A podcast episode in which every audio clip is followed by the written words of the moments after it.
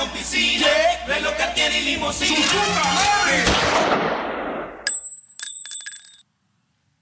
Numero 12. Falls es ansatzweise richtig war. Du alter Spanisch-Sprecher. Ja, ich lerne. Ich gebe mir beste Mühe. Schöne Grüße an Duolingo. Wie viele consecutive Days hast du jetzt äh, auf Duolingo? Ich glaube, ich habe eine 53-Tage-Streak. 53 Tage? Ja, du musst, du musst genau, um die am Leben zu halten, musst du an jeden Tag einfach eine Lektion machen. Und eine Also- Lektion dauert so 10 Minuten. Nein, um Gottes Willen, das geht ganz schnell. Also machst du eine Minute, Ah, okay. zwei Minuten. Aber im Durchschnitt machst du auch nur so eine Minute oder machst du schon, sagen wir mal so im Durchschnitt, nein, nicht immer, aber so fünf bis zehn Minuten. Am Tag? Ja. Ja, total unterschiedlich. Ja, am Wochenende, du siehst quasi, wie viele XP, das ist alles ganz spielerisch gemacht, damit die Leute halt mehr Bock haben, ähm, habe ich am Wochenende immer mehr. Also teilweise auch mal, ich bin teilweise bestimmt eine Stunde auch mal dabei. Nice. Ja, Und könntest du jetzt schon einen Satz formen, außer Numero dus doce? ja ich könnte. Die Nummer 12, der, die zwölfte Ausgabe unseres äh, Podcast Popcorn Cartel Ach, übrigens. könnte, könnte man noch erwähnen, genau. Für die Nicht-Spanisch-Sprecher wie mich. Ja, nee, es, es geht voran, aber ich, ich kann spezifische Sachen irgendwie, die Lektionen sind aufgebaut, klar, das wird immer schwieriger und du lernst erstmal einfache Sätze, dann kommen irgendwann Adjektive dazu und dann weitet sich, weitet sich das alles aus, aber ich könnte jetzt noch nicht sagen, dass ich da großartig mich. Aber deinen Namen kannst du schon sagen. Ich heiße Brenton. Ja, da sagst du einfach Yo soy. You soy Brenton. Das heißt einfach nur, ich bin. Ja. Ähm, ja, ja. Nee, aber, aber macht Spaß. Ich kann Duolingo echt empfehlen. Ist auch kostenlos in der Free-Version. Du kannst dir auch so ein, ähm, wie heißt es, Duolingo Plus oder so holen. also ein Pro-Abo wahrscheinlich. Was Ja. kannst du da extra machen? ähm, du hast in Anführungszeichen unbegrenzte Leben. Das heißt, wenn du Fehler machst in der Lektion, normalerweise mit der freien Version, dann kriegst du ein Leben abgezogen. Wenn du null hast, dann kannst du quasi die, die Lektion nicht mehr weitermachen. Aber du kannst dir auch wieder Leben holen. Okay. Also es ist jetzt nicht so, dass du dann einen Tag warten musst oder so. Und du kannst bestimmte Übungen nochmal gezielter trainieren. Also du kannst zum Beispiel nur Hörübungen machen, nur Sprachübungen, weil Also halt nicht gemischt, sondern Ja. dir es aussuchen. Hast du denn schon mal einen Film oder irgendeine Serie auf, Eng äh, auf Englisch, wollte ich jetzt sagen, auf Spanisch geguckt? Nee, noch Mit nicht. Nee, traue ich mich auch noch nicht dran. Weil ich kann mir vorstellen, also so habe ich zumindest mein Englisch ziemlich gut verbessern können. Ich gucke ja, wie jetzt auch schon das eine oder andere Mal erwähnt, fast alles nur noch auf äh, Englisch. Also Mhm. wenn das natürlich im Originalton Englisch ist. Ich gucke jetzt keine deutschen Produktionen auf Englisch. oder wenn es jetzt irgendwelche ausländischen Produktionen sind, ähm, die keine englische Sprache als äh, Ursprung haben, dann ähm, ja. Und bei einfachen Sachen, zum Beispiel, ich habe Friends, durch Friends ist halt super basic äh, Englisch und ich kann mir vorstellen, dass es da super viele Telenovelas gibt, die es im Spanischen äh, dir sehr gut ermöglichen. ich so glaube, die Basic Wortschatz, ja. diese Konversation, Ich glaube, im Spanischen kommt es noch mehr drauf an. welche Region Aus, Ja. Mhm. noch mehr als beim Englischen. Klar, im Englischen gibt es auch Akzente und Dialekte oder Regionen, wo es noch schwieriger zu verstehen ist. Aber im Spanischen ist es, glaube ich, auch extrem. Ich wollte gerade sagen, allein Katalan ist ja schon eine große Region, ne? Ja, aber Und das ist auch eine eigene das Sprache. ist eine eigene Sprache, deswegen Ja. sage ich ja, aber kann ja sein, dass es trotzdem dann. Ja. Also du die haben was Spanisches, also von, von der Brille eines Ausländers und denkst, es ist Spanisch, aber es ist Katalan. Ja, das halt, ist wie jemand, der Deutsch lernt und dann irgendwie nach äh, Tirol geht ne? Ja. und dann da die Leute verstehen. So, ich meine, ich sag dir ehrlich, war, du warst, warst schon mal in der Schweiz? Ja, ja. Schweizerdeutsch. Ey, ohne Witz, ne? Ich, hab da, ich war noch nie in der Schweiz, glaube ich, oder zumindest nicht in den letzten 15 Jahren, dass ich das jetzt krass im Kopf hätte. Aber ich habe Ausschnitte gesehen, wie die Leute da reden, oder man hat ja auch immer mal Leute hier oder lernt Leute kennen. Ich verstehe da kein Wort teilweise. Es ist wirklich, wirklich Also wenn die, wenn die schnell reden und vor allen Dingen jetzt nicht. Also wenn du die, wenn die nicht wissen, dass sie wahrscheinlich mit einem Deutschen sprechen. ja, nee, wenn die wieder, wenn die untereinander reden, reden, ja. ja, Ey, kein, dann ist das- teilweise dann- wirklich keine Chance. dann hast du manchmal ein besseres Verständnis bei Holländern Ja, als ja. bei Schweizern. Ja, auf das jeden stimmt Fall. schon. Also du, du pickst manchmal so ein paar Wörter, die du verstehst und dann vielleicht einen Kontext dir zusammenspinnen kannst, aber was die so genau sagen, das, das stimmt schon. Ja. Ja. Spanische Filme äh, haben wir diese Woche nicht geguckt, also ich zumindest nicht. Ich weiß nicht, wie es bei dir aussieht. Ähm, Nee, aber ey, bevor wir auf die Filme übergehen, vielleicht sollten wir noch erwähnen, dass wir heute. Ach so, ja, der, wir sind so Ist noch gar nicht aufgefallen, weil der Niklas hält sich ja normalerweise eh ein bisschen zurück, habe ich manchmal das Gefühl. zumindest äh, am Anfang. Ja. Äh, wenn dann ein Thema kommt, was ihn interessiert, dann will er natürlich da auch sehr gerne und äh, preis seine Meinung sagen, was auch sehr gut ist. Der, wir haben Verlust zu beklagen. Der Niklas, Ja, einen wöchentlichen Ausfall einer ja, Grippe oder beziehungsweise Erkältung, die so ein bisschen umgeht, glaube ich, der, zurzeit dem auch. Jungen geht's, wie du erzählt hast, echt nicht gut. Von daher mal äh, gute Besserung nochmal auf dem Wege. Ja, Shootout. Shoutout. Ja.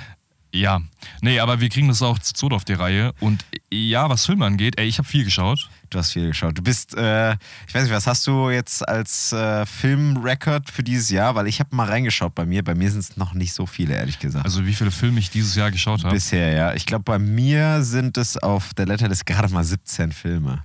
Das ist schon echt nicht viel. In dem Aber Jahr ich glaube, ja. Also ich hatte, ich, wir haben schon mal drüber geredet, ich habe im Januar, hatte ich echt so einen kleinen Hänger, einen Starthänger. Ähm, lag vielleicht auch daran, dass wir, glaube ich, alle relativ viele Filme nochmal geschaut hatten im Dezember, auch weil wir ja unsere Jahreswertung machen wollten. Stimmt, ja.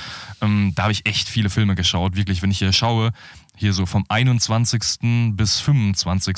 habe ich da locker zwölf Filme geschaut Ja, oder sowas. Und ähm, dann war der Januar eher so ein Durchhänger mit zwei bei mir. Ich habe im Februar 1, 2, 3, 4, 5, 6, 7, ne Moment, ich kann, Mathe ist schwierig und so, acht Filme geschaut. Ja. Und im März bis dato sechs. Also insgesamt äh, 14, 16. 16. Dann ein weniger als du. Sogar noch ein weniger als ich. Ja.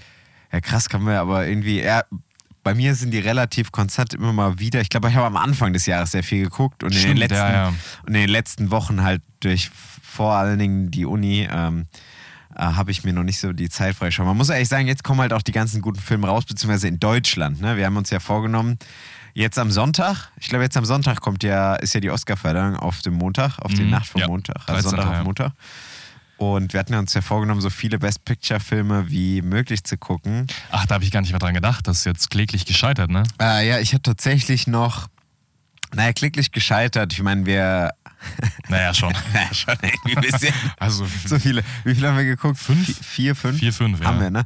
Aber tatsächlich, also ein weiteres zumindest auf die äh, Popcorn-Kartellliste gekommen. Niklas hat äh, in seinem Krankheits. Krankheitsstatus Triangle of Sadness go- geschaut. Wie er den fand, äh, wird er, glaube ich, uns nächste Woche berichten. Den werde ich mir aber an dem Wochenende auch noch anschauen. Hört sich prinzipiell aber nicht nach einem Film an, der einen so ein bisschen upliftet, ne, wenn man krank ist. Ähm, definitiv, wobei das ja so eine satirische Komödie. Ja, ich habe mich jetzt auch nur auf den Namen bezogen. ja, Also. Triangle of Sadness, definitiv.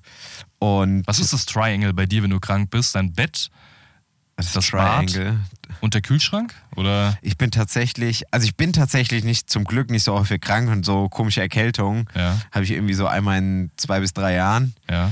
Ähm, deswegen, ich versuche so viel wie möglich nicht im Bett zu liegen und eigentlich was so draußen an die frische Alltag Luft zu gehen. weiterzumachen, ne? Ja, weil ich habe das Gefühl, wenn man dann die ganze Zeit im Bett liegt und sich so äh, mitleidet und Teufelskreis. wehleidet, dann denkt der Körper auch irgendwie, ich meine ich meine jetzt nicht, dass ich irgendwie den Körper dann herausfordern will und denke, ich muss nur dran denken, dass ich nicht krank bin, dann werde ich nicht krank. Ja, ja. Aber so ein bisschen so ein Mindset, okay, das Wort Mindset ist äh, jetzt ma- vielleicht. Manchmal äh, ja doch, ist, ist schon in Ordnung, aber. So der Gedankengang einfach, dass man das nicht zulässt Du, und genau, ne, du willst ja manchmal bleibt, einfach extra Sachen ausblenden, damit du denen gar nicht so viel Raum gibst Genau. in deinem Kopf. Ne? Und das, das ist auf jeden Fall ein wichtiges Thema.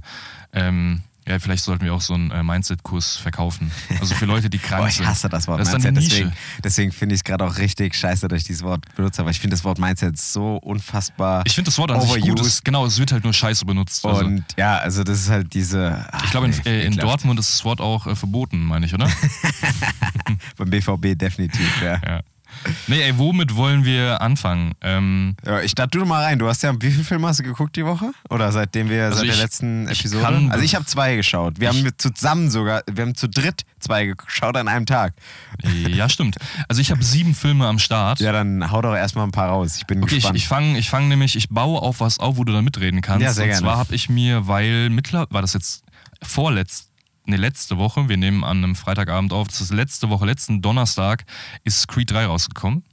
Letzten Donnerstag ist Creed 3 rausgekommen, genau. Und ich muss ja gestehen, ich habe Creed 1 und Creed 2 nicht gesehen gehabt und wollte dann natürlich nicht in Creed 3 gehen, ohne die gesehen zu haben. Ja.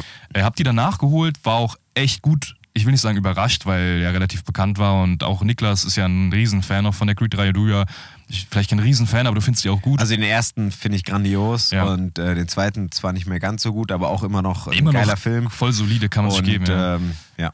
ja ich habe ich hab mir beide erstmal angeschaut und den zweiten auch am Tag, an dem wir in Creed gegangen sind, genau, meine ich. vormittags oder mittags irgendwie. Ja, Ja, Ich finde den ersten echt richtig gut. Ne? Rocky Balboa, schöne Sylvester Stallone. Ähm, ich habe die Rocky-Filme nicht gesehen, aber das hat mir jetzt keinen großen Abbruch, ich auch noch nicht tatsächlich. Abbruch getan. Fand ich wirklich harmonisch. Michael B. Jordan und äh, Sylvester Stallone vor der Kamera. Ja. Ich fand die, ja, wie soll man es nennen? Ich fand die Handlung cool. Ja. Fand ich gut geschrieben. Ich bin ja auch ein Fan davon, wenn alles nicht so ganz nach Plan verläuft, sage ich mal, oder so vorhersehbar ist. Zumindest bei bestimmten Filmen. Und das war hier auch nicht der Fall. Creed 2 war ein bisschen schwächer in meinen Augen. Du fandst den Antagonist nicht so gut, ne? Nee. Also er hatte ja in dem ganzen Creed-Universum eine Vorgeschichte und es war kein aus dem Himmel gefallener Unbekannter, gegen den er dann da quasi angetreten ist oder der große Antagonist war. Aber ich hatte nicht so einen riesen Bezug dazu. Also ich fand die Hintergrundstory halt nicht so spannend, ehrlich gesagt. Er ist ein bisschen blass geblieben, das stimmt schon. Er hat nicht so wirklich so eine, so eine Tiefe gehabt, so eine eigene Motivation so wirklich. Ähm, oder vielleicht wurde die nicht einfach genauso. Ich, bei mir ist es schon ein bisschen länger her, dass ich den gesehen habe. Ich glaube, ich habe den damals sogar im Kino gesehen. Und ich meine, die, die Grund Motivation Ja. war ja auch eher zwischen ähm, Dem Rocky, Vater. ja, zwischen Genau. Rocky und dem, also ne, dieses Dreierspiel aus dem Trainer von dem Antagonisten, genau. Rocky, Gespielt von Dolph Lundgren. genau, Ja. und ähm, Apollo Creed, dem Genau. Verstorbenen, ja. Deswegen war das für mich nicht ganz so greifbar, aber immer noch ein cooler Film. Ähm, ja, und dann kam halt Creed 3. Da waren wir zusammen im Kino. Schön 20.30 Uhr Vorstellung. Was man nochmal loben kann und was finde ich auch die äh, Creed, Creed, Die Creed-Reihe. die Creed-Trilogie ausmacht, ja.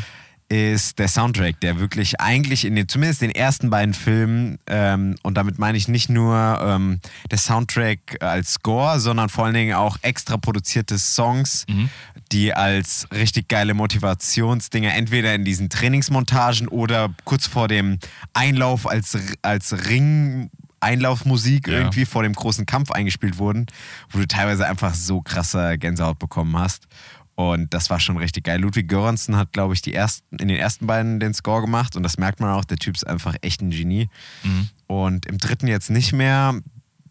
Ähm, ja, ich finde die Songs im dritten, um nur da schon mal aufzubauen, ein Element, was auch nicht so gut ist, aber ähm, starte erstmal in den dritten rein, wie du den fandest, um den Bogen weiterzuspannen oder zu Ende zu bringen.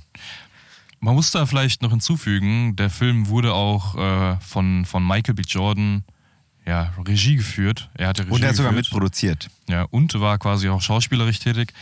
Also ein großes Paket für den jungen Mann. Aber Und sein Debüt war das, ja, Regiedebüt. genau, und ich fand den Film gut. Also, ne, ich, ich könnte da irgendwie schlecht drüber reden in bestimmten Aspekten, weil Sachen nicht mehr ganz diesen Flair hatten aus den ersten beiden Filmen. Ja. Du hattest halt in den ersten beiden Filmen, vor allen Dingen im ersten, diese Roughheit, ne? Aber das hängt halt auch grundsätzlich mit der Handlung zusammen. Also, du kannst dem Film nicht vorwerfen, dass der auf einmal poliert wirkt von der Kameraarbeit und von von der Auflösung, sage ich mal, oder von irgendwelchen Belichtungen oder wie auch immer man ähm, sowas definieren kann, sondern in Creed 3 ist Adonis Creed einfach schon älter. Er ist ja im Grunde nicht mal mehr ein aktiver Kämpfer. Klar, am Anfang hast du noch diesen Rückblick, sage ich mal, ähm, aber er ist ja über den ganzen Film lang eigentlich kein, kein aktiver Kämpfer mehr. Genau. Und Er tritt mehr als, äh, ja, als, als Mentor auf. So ja, bisschen. genau, Patron von diesem eigenen ähm, ja, Schützling. Schützling und dieser eigenen Akademie, kann man ja sagen, Genau. mit dem eigenen Boxer, Boxstall. Und es bringt ja einfach mit sich, dass er reich ist, nach so vielen Boxkämpfen du halt durchgehend gewinnst, außer der eine Niederlage, dann bist du halt äh, reich und das spiegelt sich halt irgendwie in der Art und Weise, wie, ganze, wie der ganze Film aufgebaut ist wieder. Ja. Das heißt, das könnte einen irgendwie stören, weil diese Roughheit ein bisschen fehlt, aber ist halt, wie gesagt, vom Handlungsstrang abhängig. Mm, mir war der Film an manchen Stellen einfach ein bisschen zu lasch, wenn das nachvollziehbar ist, Was die Wortwahl. in, in, in Wasch, äh, in Wasch, in, In was, Wasch. Wasch. Du meinst jetzt von den, von den Kampfszenen her, dass die, die Nee. der Impact nicht mehr so war? Der, die, oder? die Kampfszenen fand ich immer noch gut. Okay. Ich finde auch nicht, dass zu wenige vorkamen. Ich meine, ich Ja. glaube, Niklas hat gesagt, dass er da vom Gefühl her ein bisschen mehr erwartet hat oder er das Gefühl hatte, dass in den ersten beiden Teilen mehr wirklich Kampf gezeigt wurde. Das war hier eigentlich gar nicht so. Ich habe ja die ersten beiden Teile noch kurz davor gesehen gehabt. Ich würde, ich habe es nicht nachgeschaut oder so, aber ich würde fast meine Hand dafür ins Feuer legen, dass du hier im dritten Teil mehr reine Kampfszenen hast, also offizielle Kämpfe hast. Ja. Man hat halt nicht mehr so viel Training im, Ja. im Sinne. Das war ja in den ersten beiden Filmen so ein Riesending. Du hast quasi mitbekommen, wie Michael B. Jordan oder Adonis Creed sich auf die Kämpfe vorbereitet hat. Das hast du hier auch, aber nicht mehr in so bekannten Szenen, wie das im zweiten Teil in der Wüste oder sowas ist. Oder im ersten Teil in diesem bisschen runtergekommeneren Boxstudio. Ja. Das, äh, ich weiß gar nicht, wo waren wir gerade? Ich bin hängen geblieben. Bei der Laschheit. Ja. Und ich kann es gar nicht so richtig greifen, ehrlich gesagt. Also vielleicht war es einfach die Handlung an sich, die mich dann nicht mehr so ergriffen hat. Wobei ich sagen muss, ich meine, viele haben, oder Niklas hat zumindest gesagt, dass ihn diese Geschichte mit dem Antagonisten, diesem ehemaligen Freund, wie hieß er nochmal? Äh, Damian Anderson, gespielt von Jonathan Majors. Genau. Ja. Nicht so gefallen hat. Ich muss sagen, das wird mir zum Beispiel im, Gegen im Gegensatz zum zweiten Teil extrem gut gefallen. Ich fand, dass greifbar, authentisch und nachvollziehbar, wie der Antagonist aufgebaut wurde. Es ist ein ehemaliger Freund, der im Grunde Michael B. Jordan mal ein bisschen, ja, nicht das Leben gerettet hat, aber ja, kann man vielleicht doch so sagen oder zumindest ihm geholfen hat, nicht von der Polizei äh, direkt aufgegabelt zu werden und der dann nach seinem langjährigen Knastaufhalt einfach was fordert und das Ganze, ich will jetzt nicht alles verraten, aber er nimmt dann halt ein bisschen Überhand und dann wird da viel gefordert und dann kommt es am Ende halt zum großen Kampf. Das fand ich schon saurealistisch aufgebaut, die Storyline. Aber er hat zum Beispiel der Aspekt, wie Rocky eingebunden wurde, wie Beziehungsweise Rocky wurde ja gar nicht eingebunden in, in dem dritten Teil jetzt. Der kommt ja gar nicht vor. Ja, stimmt, der kommt gar nicht vor, ne? Nee, das ich habe der gerade hab in meinem Kopf noch gesucht nach Szenen, wo er ist.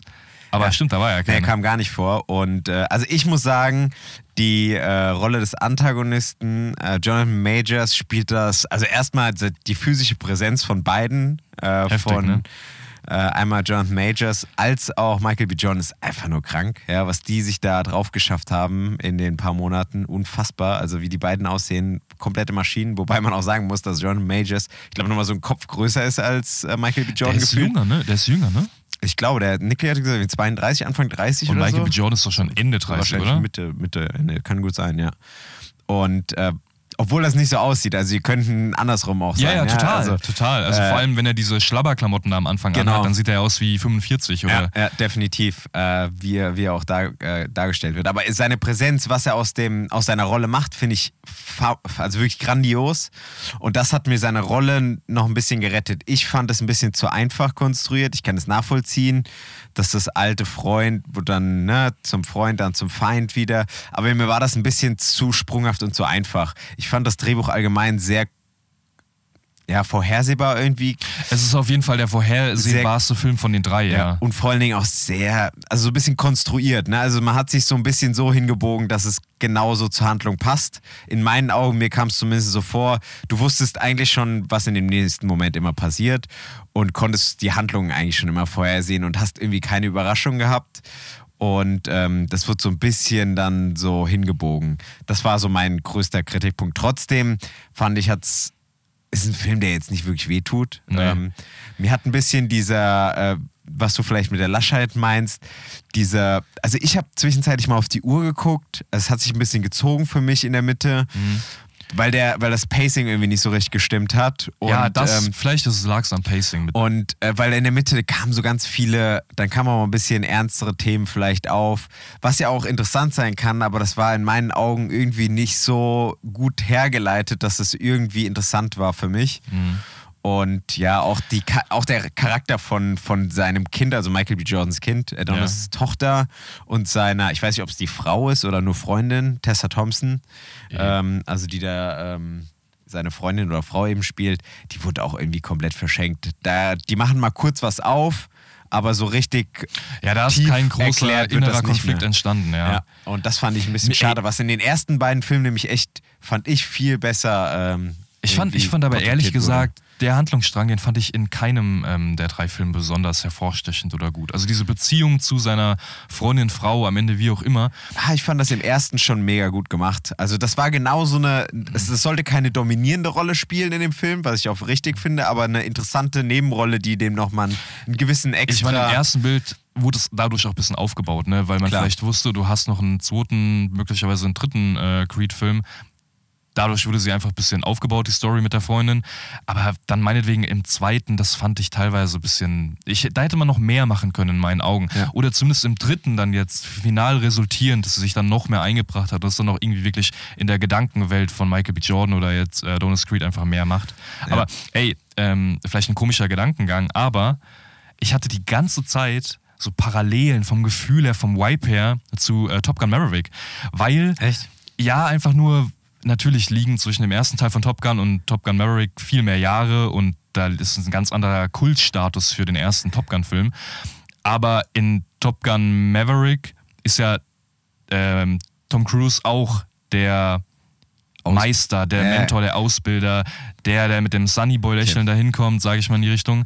Und so ähnlich ist es für mich jetzt bei dem Film ja auch gewesen. Ich hatte teilweise. Der dann auch eingreifen muss, ja. ja, und ich hatte da irgendwie so komische Parallelen, aber es ist vielleicht auch einfach nur, weil, weil ich ähm, die ersten beiden Creed-Filme halt kurz davor geschaut Ja. habe. Was man sagen kann, vielleicht noch, ähm, was mich mit am meisten halt noch gestört hat, neben all den Punkten, ist, dass mir die Kämpfe nicht so sehr gefallen haben wie bei den ersten beiden Teilen. Irgendwie, ähm, die wurden auch ein bisschen anders inszeniert. Äh, Michael B. Jordan als Regisseur hat das auch gesagt, dass er sich ein bisschen an, weil er großer Anime-Fan ist, auch an Animes orientiert hat. Und das sieht man auch in der Inszenierung, dass dann da Slow Motions oder gewisse Einstellungen ähm, ja, genutzt wurden. Mir persönlich hat das irgendwie nicht so, mich hat das so ein bisschen rausgeholt, rausgezogen aus diesem Kampf. Und ähm, andere fanden das aber mega cool, hatten da richtig Spaß dabei und fanden das die geilsten Einstellungen. Deswegen ist das vielleicht einfach nur eine subjektive Sache. Deswegen würde ich auch einfach sagen, ähm, das ist ein Film, den man sich auf jeden Fall auch im Kino angucken kann, sollte. Mal abgesehen von den ganzen Kontroversen, die der Film hier in Deutschland zumindest mit den ganzen Schlägereien und äh, was auch immer in den Kinos hervorgebracht hat, ist der ja grandios gestartet. Ich habe jetzt gesehen, der hat mittlerweile schon ähm, weltweit über 100 Millionen am Startwochenende eingebracht und in Deutschland am ersten Wochenende über 410.000 Zuschauer und mittlerweile in der zweiten Woche jetzt auch nochmal, ich glaube nochmal äh, 200.000. Also es sind jetzt schon über 600.000 Zuschauer in Deutschland, was schon, was schon grandios ist. Mhm. Also alle, alle Erwartungen gesprengt. Ähm, ja, ich glaube, das, äh, ich weiß nicht, ob du noch was dazu sagen willst, aber ich glaube, da, Nee, es ist für mich jetzt auch kein Film, wo ich so krass in die Tiefe gehen könnte. ja, Das waren jetzt so die, die Eindrücke. Wir können, wir können gerne zum nächsten gehen. Wollen wir, gerne. wollen wir einen Film nehmen, den wir beide geschaut haben, oder soll ich noch mal auf einen eingehen, den nur ich geschaut Ja, habe? äh, geh erstmal. Ich habe ja nur noch einen weiteren geschaut. Okay, deswegen geh, erzähl mir erstmal von. Ich bin gespannt, was du noch geguckt hast. Ich habe nicht geschaut. Einen weiß ich aus der Sneak, Ja. aber die anderen Filme weiß ich nicht. Ich habe mir äh, Monster angeschaut. Sagt es dir überhaupt was? Ah, das ist der Film von, äh, nee, mit Charlize Theron, wo sie so eine, ich glaube, eine der ersten weiblichen Serienmörderinnen in den USA spielt, gell? Kann das Genau, ja. Und sie hat dafür den Oscar bekommen. Ja, stimmt, die hat den Oscar dafür Ja, bekommen. ja Die ähm, sieht so richtig krank aus, gell? die Mit sieht so da richtig krass- Augenbra- Keine Augenbrauen oder so, zumindest habe ich schon mal irgendwie so Ja, Bilder, ja. die sind so blond, keine es ist im Ahnung. Grunde ein, ähm, ja, basiert auf realen äh, Gegebenheiten wirklich, weil irgendwie, ich weiß, habe schon den die Zeitraum vergessen, wann das war. Ich glaube in den 90ern oder irgendwann darum. Dann, wann es noch möglich war, ein Serienmörder in den USA zu sein, Ja, ohne genau. erwischt zu werden. Ist eine, eine, eine interessante Story, auch vor allen Dingen, äh, Film ist von 2013, äh, Mhm. Regie Patty Jenkins. Der Patty Jenkins hat Regie da geführt? Ja. Ah, krass, okay. Ja. Also sie ist quasi eine Prostituierte, die sich irgendwie durchschlägt und lernt dann ein junges Mädchen kennen. Dann entsteht eine Liebesaffäre. Und um über die Runden zu bekommen, weil sie durch ihr Prostituierten-Dasein und fehlende Schulbildung halt keine Chance auf einen normalen, richtigen Job hat, ja, muss sie halt der Prostitution nachgehen und fängt dann an, die Männer zu töten.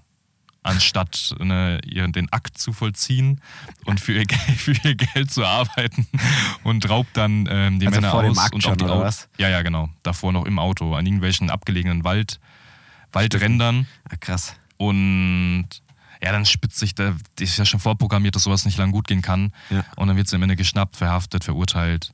Und im Vordergrund steht hier wirklich diese Beziehung zwischen ihr und eben diesem noch echt bestimmt 10, 15 Jahre jüngeren Mädchen. Also die wird da in dem Film vielleicht 16, 17 äh, sein und sie wahrscheinlich irgendwo Mitte 30 oder Anfang Okay. 40 oder sowas. Und ja, die, die Beziehung und das Wechselspiel zwischen den beiden und ne, die eine noch total jugendliche, angehauchte. Hilft sie ihr dabei oder was bei den Morden, die Junge? Nee, nee, gar nicht. Aber sie wird auch selbst nicht umgebracht, die Nee, Junge. nee. Okay. Und auch in der Realität nicht. Also die haben sich dann noch einmal, ähm, glaube ich, beim Gericht gesehen, danach nie wieder. Und ich habe den Namen von der, von der Serienmörderin in der Realität vergessen, Mhm. aber die wurde auch hingerichtet. Ah, krass. Also Mhm. die ist, also die hat schon eine ordentliche Anzahl an Männern getötet. Ich meine ich mein sieben. boah, das ist schon, schon Sechs, sieben, acht oder sowas. Einer davon war auch Polizist, weshalb Ja, ja, das okay, Ganze das ist natürlich dann natürlich- noch ein bisschen Fahrt aufgenommen hat, was Ja. jetzt die, die, die, die Fahndung angeht. Und also wirklich die schauspielerische Leistung von Charlize Theron ist wirklich, was man hervorheben kann. Und der Film, ich weiß es nicht, ne, ich bin nicht in der Zeit dann wirklich groß geworden Mhm. mit Filmen. der sich bestimmt auf irgendeine Art und Weise auch ein bisschen raus, äh, ja, wie nennt man, wie heißt das, hervorgehoben hat oder rausgelehnt hat, so inhaltlich, will ich mal schätzen, so ein Thema aufzugreifen, bin ich mir nicht so sicher. Aber erstmal dieses Lesbische und dann Ah, okay. einen Serienmörder und dann teilweise auch die Sexualität zwischen den beiden darzustellen. Mhm. Und Ich meine, du, du bist ja unser Crime Story Experte. Du hast ja da mal geschaut. Du hast, Mhm. äh, wann war das? wa- wa- Was war das letzte danach noch? Ich weiß schon den Namen gar nicht mehr. Das war auch noch so eine Crime Story auf German Crime Stories. Wie hieß denn das nochmal? Austauschbarer Name. ah, also, ah, German Crime Story gefesselt hieß Ja. auf jeden Fall der Untertitel. Genau. Über den Hamburger Serienmörder, wenn man den so nennen will. Ich weiß gar nicht, ob es ein Serienmörder war. Oder ja, Den Hamburger Fall. den Hamburger Fall. Säurefasskiller aber oder wie, würdest du, wie würdest du sagen, also war der also war die Inszenierung gut, war das spannend oder war ja, das ey. oder was war die Stelle? Was hast du gedacht bei dem Film? War das also bist du danach rausgegangen, warst du geschockt von den Nein, gar Morden nicht. oder nee, gar nicht. Der Film plätschert in vielen Stellen auch vor sich hin, wobei Mhm. das wahrscheinlich für manche ein bisschen paradox klingt, weil es dann teilweise schon ein bisschen abgefuckte und actionreiche Szenen irgendwo gibt und das Ja. Ganze halt eben so ein Gefühlsding ist zwischen den Charakteren und eben diese, diese Wandlung in der Beziehung im Vordergrund steht. Mhm. Aber was in meinen Augen wirklich hervorsticht und ich wusste, dass sie den Oscar dafür gekommen, äh, bekommen hat, deswegen habe ich ein bisschen mehr drauf auch geachtet, aber dieses Schauspiel von Charlize Theron in der Rolle ist wirklich halt extrem gut und darauf achtest du, wenn du das vorher weißt, der Plot an sich kann Ist er es, ist es schon so ein bisschen Oscar-Bait, also nach dem Motto? Nee, so ein, nee, nee. Also, Nee, das würde ich nicht also es ist sagen. kein Overacting, sondern die ist Nein. einfach wirklich ein Psycho in dem Film. Ja. Und Es ist nicht so, dass du denkst, warum handelt und reagiert dieser Charakter jetzt so, Mhm. Ja. ohne dass er eine Vorgeschichte hat, die das irgendwie rechtfertigt.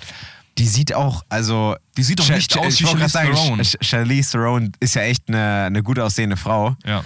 Und äh, Hier ist Die- komplettes Gegenteil. Fake-Zähne, die haben der im, im Gesicht. so also- aufgedunsen, ne? Sieht die aus, ne? Genau. Also du erkennst sie, wenn du es nicht wüsstest, erkennst du sie kaum Nee, wieder. nee, Die nee, geht also- in die Roller wirklich genau. auf. Ja. Also du, du, du erkennst ihre Augen ein bisschen ne, so. Du, Charlize Theron hat ja, Ja. relativ markante. Hat die markante blaue Au- Augen? Ich weiß ja, ja, nicht, die hat also auf jeden Fall Augen, die auffallen. Also äh, die Augenpartie allgemein, nicht nur die Pupillen oder die Iris. Ja, also das ist wirklich, was am meisten hervorsticht. Ist der Plot an sich, der, da musst du irgendwie Gefallen dran finden oder nicht. Ich fand, der ist an, an grundsätzlich nicht so interessant. Ich glaube, der hat halt ein paar gesellschaftliche Themen, die einfach angerissen werden. Okay. Wirklich das Schauspiel, die Beziehung zwischen den beiden Personen und diese Gesellschafts- ich will nicht sagen kritischen, doch man kann sagen kritischen Themen sind interessant, weil du kannst natürlich beziehen, dass sie keinen Job mehr bekommen hat, ähm, weil sie einfach mang mangelt äh, aufgrund mangelnder Schulbildung, wobei sie auch nicht Jobs ausüben wollte, die sie hätte machen können. Okay. Und im Vordergrund steht halt wirklich ähm, Würdest, die du- würdest du den. Film denn an Crime Story Fans empfehlen oder ist ja das schon. jetzt was? Nee, nee, ich finde das schon interessant. Also kann man schon, kann man siehst, schon empfehlen. Du siehst ne? halt da keine, keine Polizeiarbeit, Okay. sag ich mal. Es ist wirklich nur pur aus der Sicht von, von den beiden oder von ihr eher. Ja.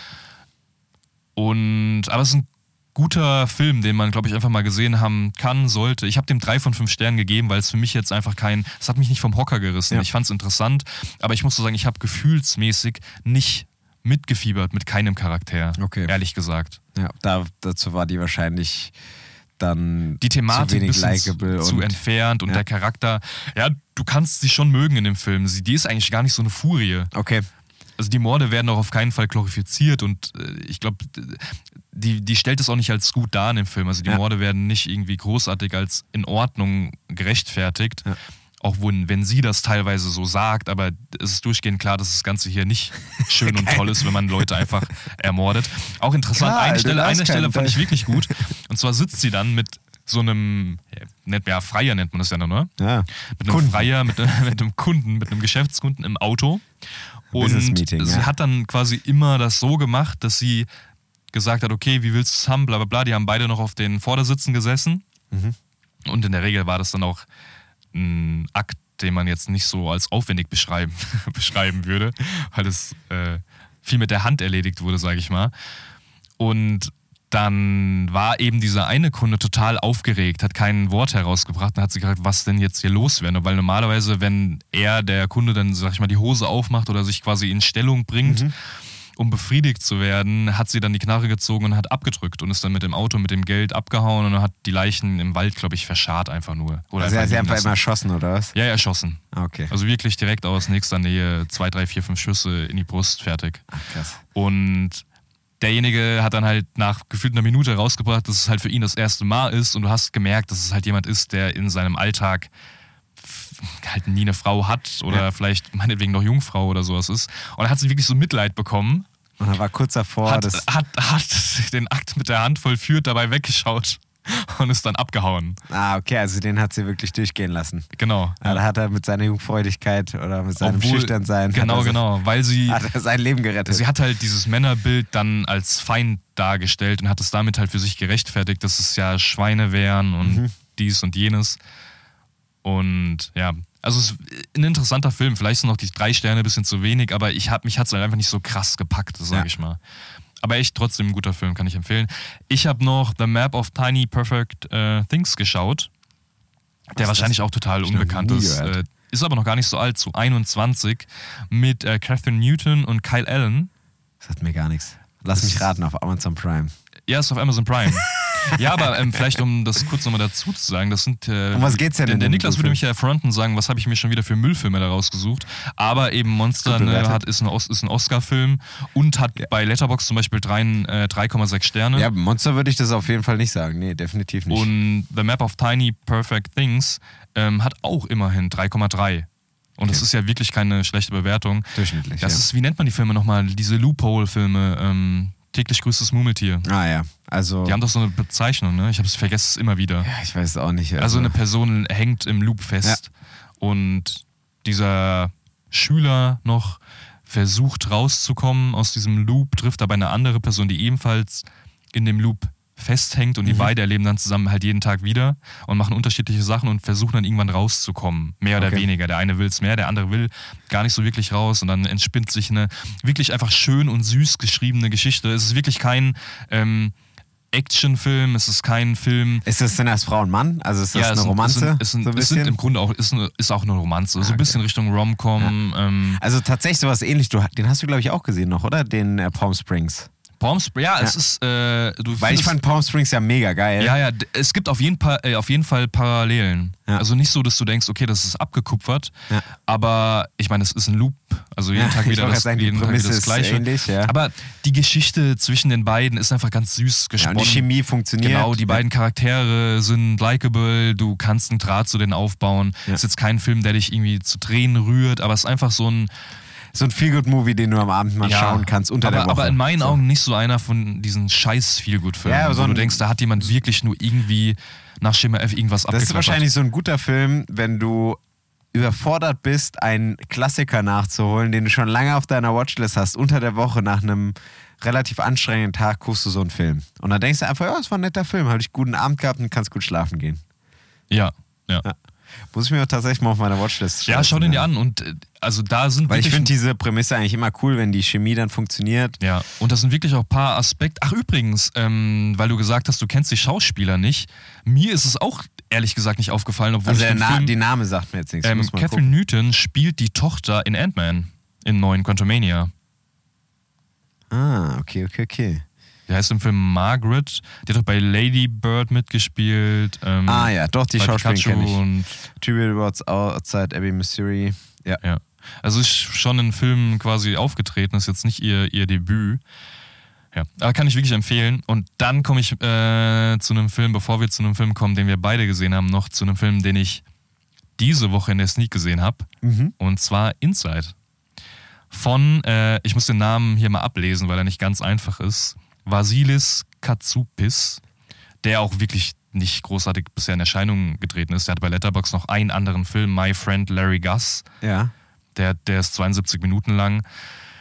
Und ja, Inside kam. Ich war erstaunt, weil ich dachte schon, ich würde, es würde ein Film kommen, den ich kenne und ich kannte den Film wirklich nicht.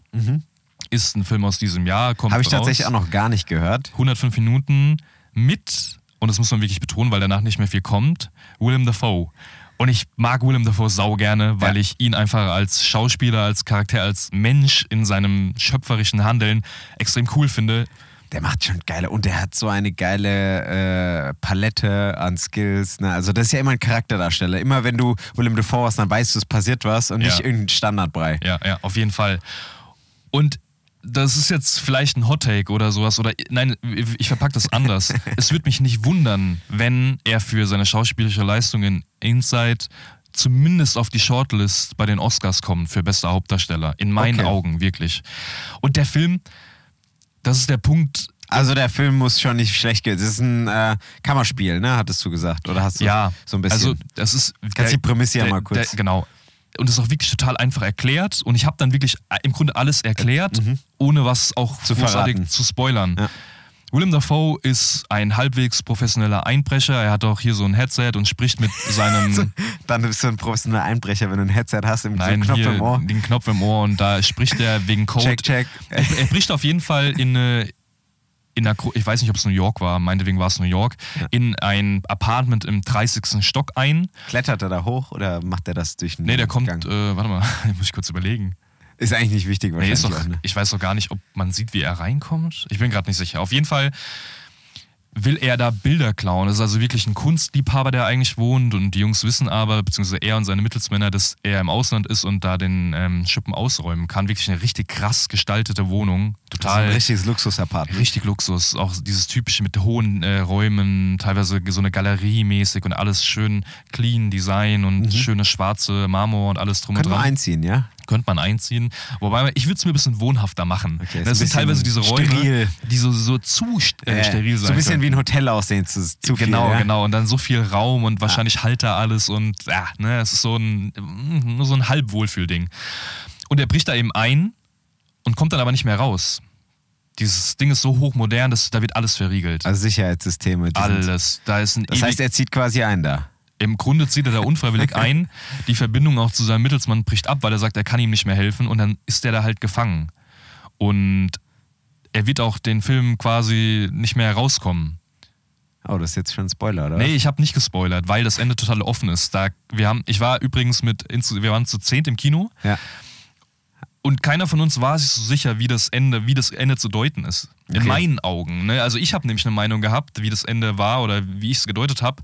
Und meine Kollegin oder Freundin hat es ganz anders gesehen. Ja. Und ja, auf jeden Fall ist es wirklich dann einfach eine komplette Charakterentwicklung. Also einfach zu sehen, wie ein Mensch damit umgeht, in einer fremden Wohnung eingesperrt zu sein und dann nicht anscheinlich, Verrückt zu augenscheinlich nicht rauskommt, verrückt zu werden, mit der Situation umgeht, weil in dieser Wohnung gibt es auch keine großen Essensvorräte. Ähm, da gibt es ein ganzes System, was quasi Temperatur steuert. Auf einmal werden es 40 Grad, dann wird es an den Nullpunkt Okay, krass. Damit also da macht jemand ein sich Spielchen ihm noch, ja? auseinanderzusetzen. Nee, so ist es, also du könntest es so denken, aber gefühlt ist es eher einfach, weil dieses Steuerungssystem für die Temperatur defekt ist. Okay. Und dann geht es einfach hoch und runter, die Temp Temperatur, er hat nichts zu essen, er hat nichts zu trinken oder beziehungsweise kleinere Vorräte, muss dann ein bisschen erfinderisch werden und da ist einfach kein Entkommen. Auch nicht die Fenster einschlagen, alles äh, Sicherheitsglas, kommst du nicht raus, kommst du durch die Tür nicht. Und Boah, ich glaube, Willem Dafoe ist der perfekte Mann für so der ist der perfekte Mann und wirklich, wer halt, und da kommen wir dann auch zu den Punkten, weil ich muss jetzt was sagen und ich werde gleich dir noch was zeigen und auch allen, die hier zuhören. Ich bin der Einzige, dem der Film gefallen hat. Echt? Eine, ähm, eine Kollegin oder Freundin fand den Film noch in Ordnung, fand den okay. Ja. Sagen wir mal okay, so ein 5 von 10 Punkte Ding. Ich fand den Film echt richtig gut. Ich habe dem äh, auf Letterboxd 4 von 5 Sternen gegeben und ich gebe nicht vielen Filmen überhaupt 4 Sterne. Ich bin Mhm. Ja. ja immer so ein 3, 3, 3,5 Kandidat. Da muss schon immer, der Film muss irgendwas haben, was Muss mich überzeugt, um auf 4 zu kommen. Um ne? eine Stufe nochmal höher. Ganz zu schweigen von 4,5 oder 5. Und ich Ja. habe echt kurz überlegt, ob ich so 4,5 oder sowas gebe. ja.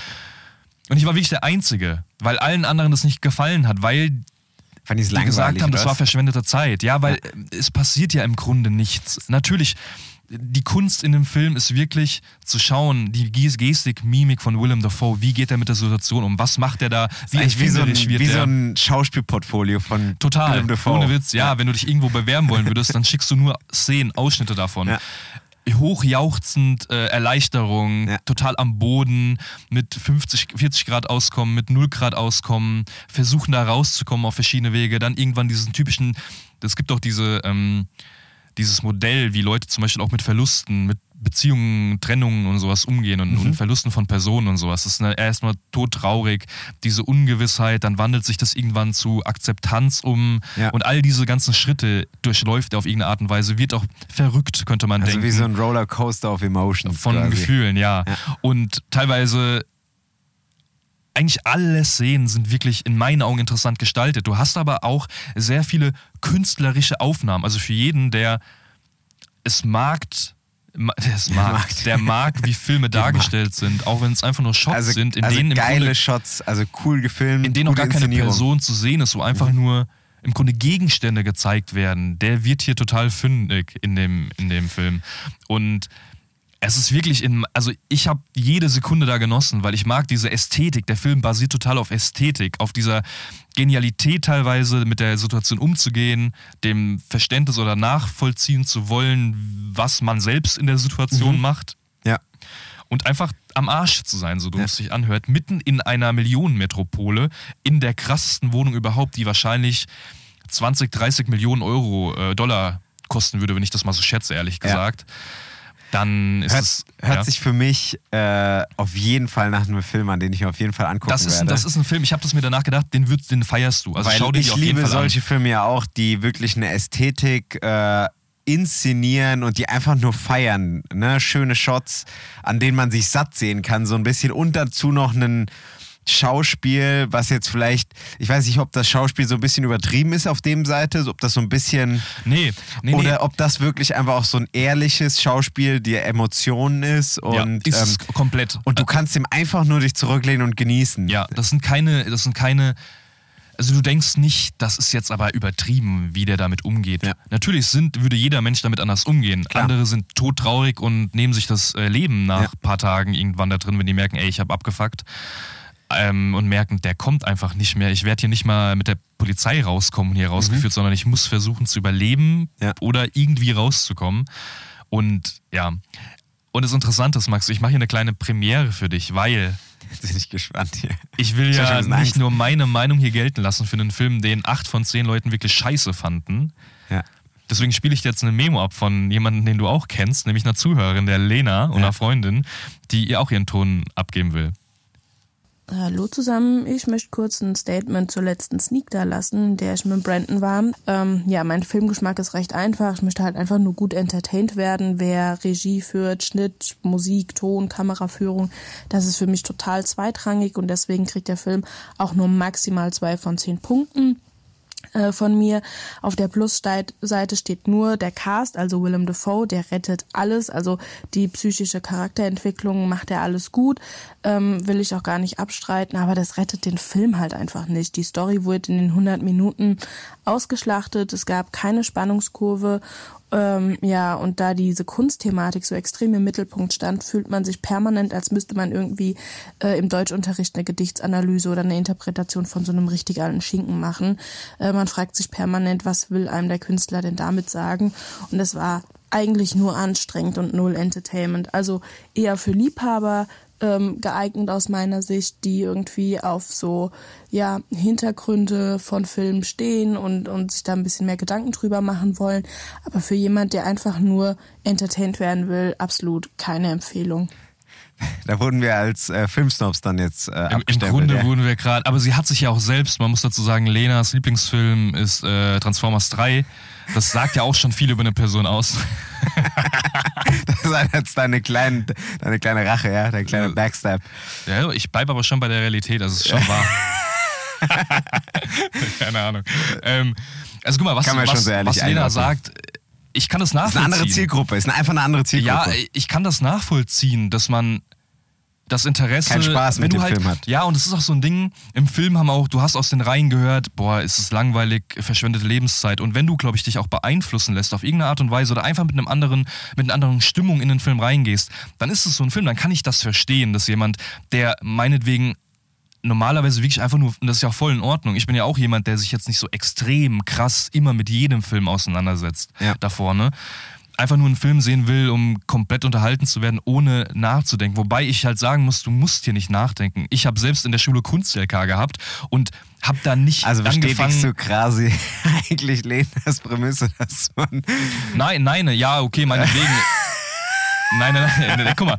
Ja, natürlich habe ich, ich mag Ästhetik und ich mag Kunst, aber in meinen Augen ist es jetzt dann nicht dieser Punkt, dass du hier Kunstliebhaber sein musst, Ja. um den Film zu verstehen. Es ist jetzt nicht so, dass da schöne Gemälde oder sowas gezeigt Ja. werden. Es ist wirklich eher über die Kameraführung und diesen Stil, wie punktuiert der Charakter, die Gestik, die Mimik zu sehen ist, manchmal auch einfach nur als, nicht mal als Blende, sondern einfach nur als Bestandteil dieser Atmosphäre auch nur ein Gegenstand eingeblendet Ja, ich glaube, wird. dass du einfach Spaß haben kannst, ohne dass dauerhaft irgendwas Actionmäßiges passieren muss. Genau, und weil sie gesagt hat, da ist kein Spannungsbogen. Nee, da ist auch kein Spannungsbogen. Wirklich, du denkst am Anfang noch, okay, das irgendwie, am Anfang denkst du, es ist so ein He- Heistfilm. Also wo jemand einbricht und meinetwegen dauert es dann wenig, am Ende kommt Polizei und dann will er sich nicht stellen und droht irgendwie so in die Richtung, wie das halt ablaufen kann, also klassisch, ne? Das ist halt nicht. Und du denkst wirklich nach so 20, 30 Minuten, nachdem dann so 10 Minuten im Grunde es ist nicht nicht, also es ist nicht nichts passiert. Ja. Es passiert die ganze Zeit was, aber es bleibt quasi bei diesem Ausgangspunkt, dass er halt nicht rauskommt und erstmal versucht, damit klarzukommen, sich irgendwie Essen und Trinken zu beschaffen und damit klarzukommen, dass er anscheinend da wirklich gefangen ist. Und dann ist irgendwann dieser Moment, wo du denkst, so rein vom Bauchgefühl her und was du von Filmen kennst, jetzt ist doch dieser Zeitpunkt, wo jetzt wieder muss was passiert. passieren muss, genau. ja. Das passiert halt nicht.